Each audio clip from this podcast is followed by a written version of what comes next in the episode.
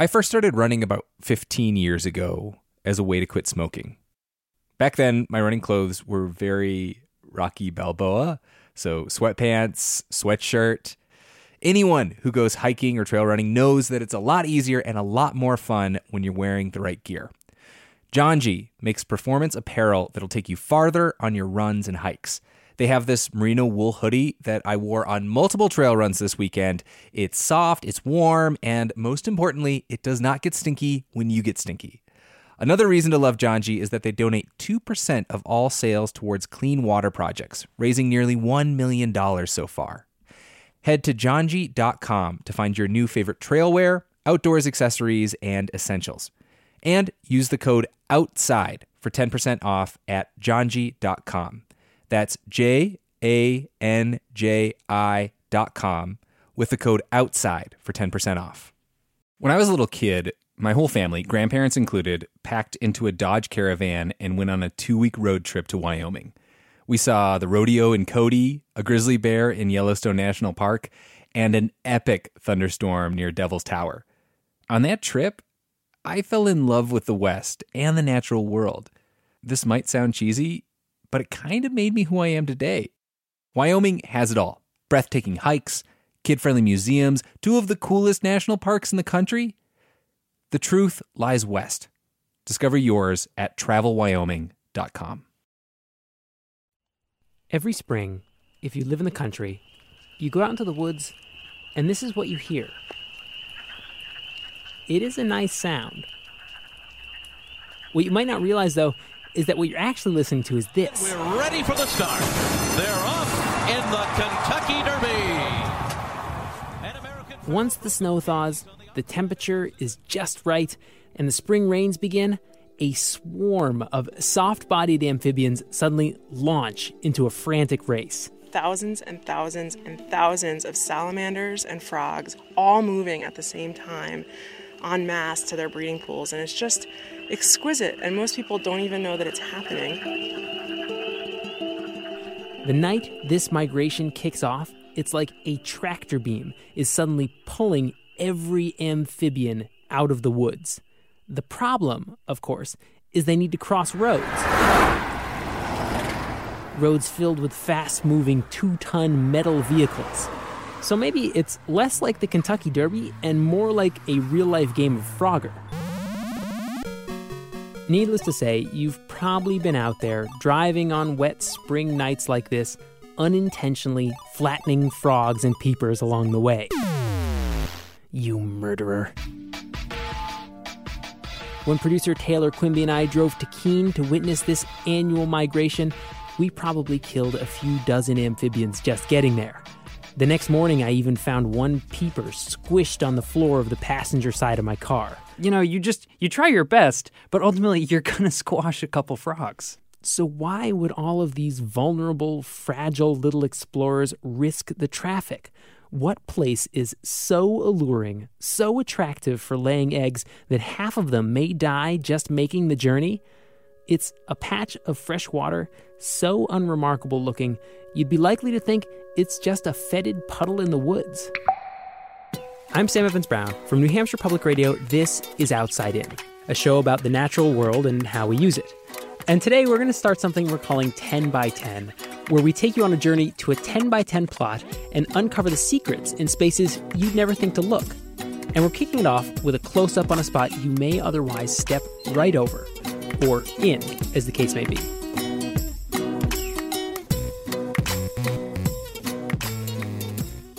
I'm talking about vernal pools. These are basically just depressions in the forest floor that fill up with rainwater or snowmelt. It doesn't have a stream trickling in, and there's no brook trickling out. Depending on how much rain there's been, sometimes the water pools up around the bases of the trunks of trees in these pools. Essentially, it's a puddle. But, and this is what separates them from regular puddles, vernal pools are around just long enough to support life massive amounts of life. The big thing that we look for is amphibian egg masses of the species that are vernal pool species. So this is Brett Thelen. She's a biologist with the Harris Center down in Hancock. You heard from her earlier. She has taken us to one of these vernal pools just a short walk into Robin Hood Park in Keene. She reaches into the water and pulls out a glob of frog eggs. Oh my god. So wood frog egg masses look like tapioca pudding, really bumpy. Spotted salamander egg masses look like jello. And then we have another salamander called the Jefferson salamander, and their eggs look more like jelly. Can So- Sam can Sam try holding them?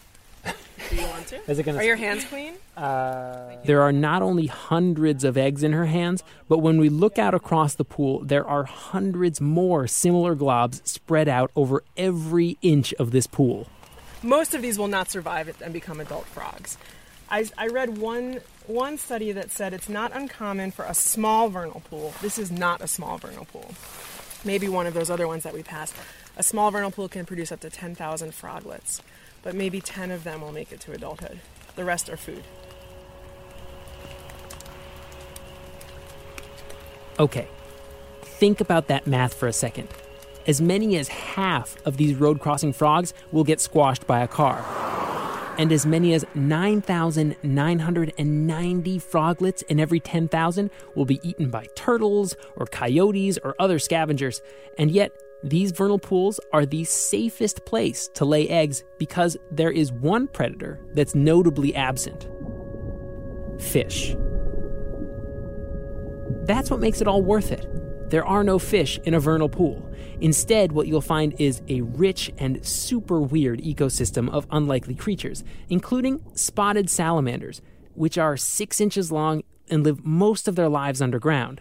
So this one. So this is a the- dead salamander. Oh, jeez. Oh, that's kind of a mess, huh? Yeah, this is a mess. It's really sad. Biologists are especially bummed to find these squished on the road because these little spotted guys can live to be 20 years old, which means there may be salamanders out there in the woods that could remember when Montel Jordan was topping the charts.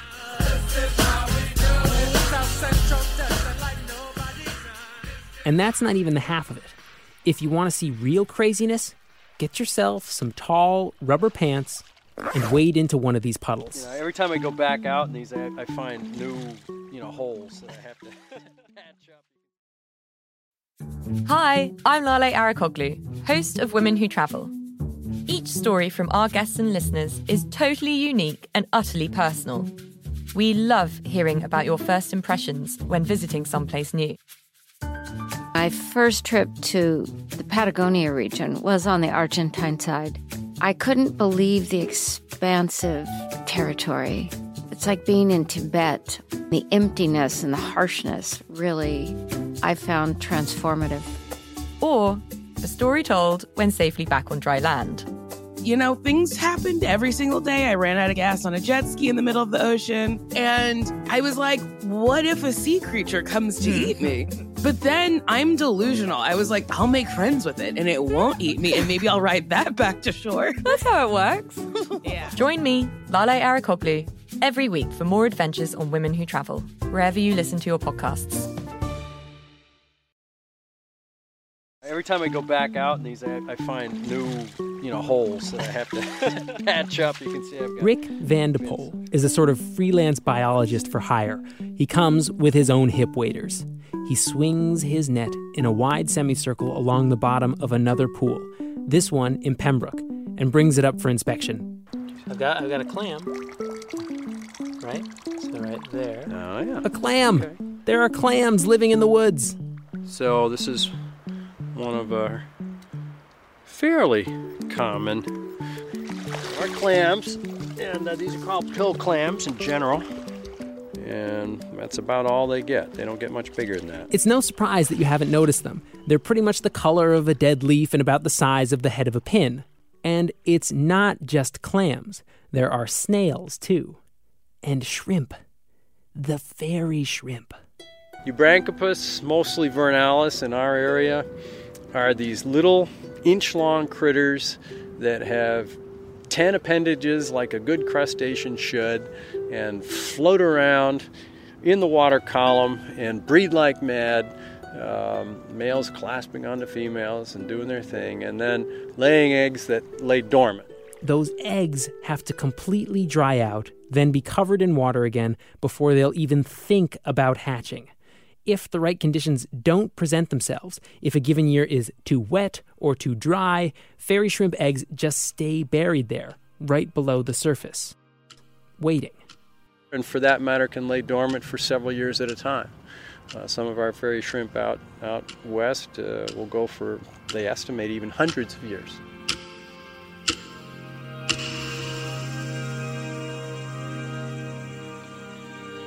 If there is an asteroid that hits the Earth tomorrow, it will totally be the descendants of fairy shrimp that repopulate the Earth.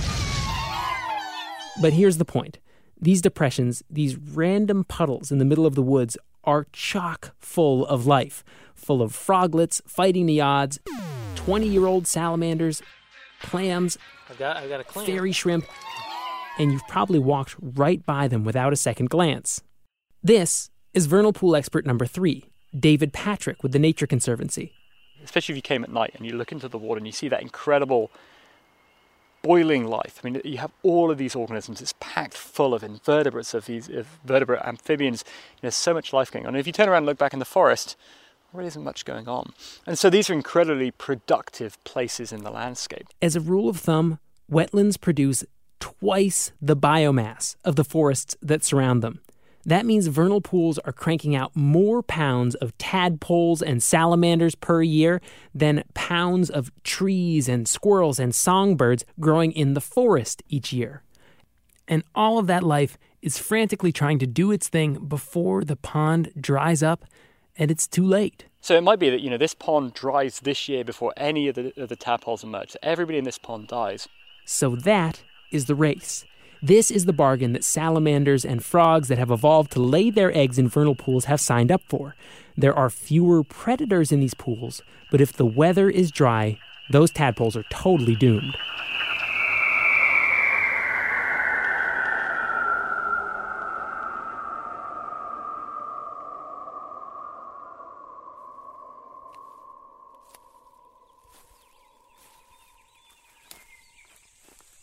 This is actually kind of what's beautiful about vernal pools is that sooner or later, all of them dry up. This explosion of life or food and activity just stops. The frogs and salamanders that survive clear out, and the clams and shrimp. So what happens to these guys when it dries up? They close up shop. They go dormant.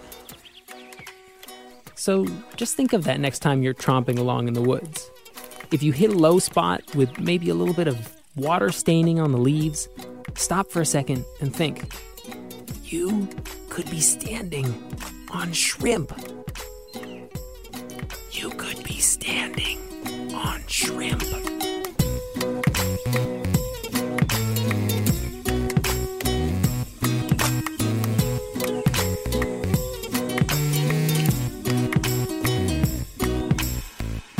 Outside In was produced this week by me, Sam Evans Brown, and Taylor Quimby, with help from Maureen McMurray and Logan Shannon. Sadly, at least one peeper was accidentally harmed in the making of this episode. Sorry. Our theme music was made by Breakmaster Cylinder. You can subscribe to the show in iTunes or however you prefer to listen, usually by pressing a button that says subscribe. Our website, where you can see photos and videos of frog orgies, is outsideinradio.org. We tweet at Outside In Radio. Outside In is a production of New Hampshire Public Radio. Thanks for listening. Does that not need like a word of explanation?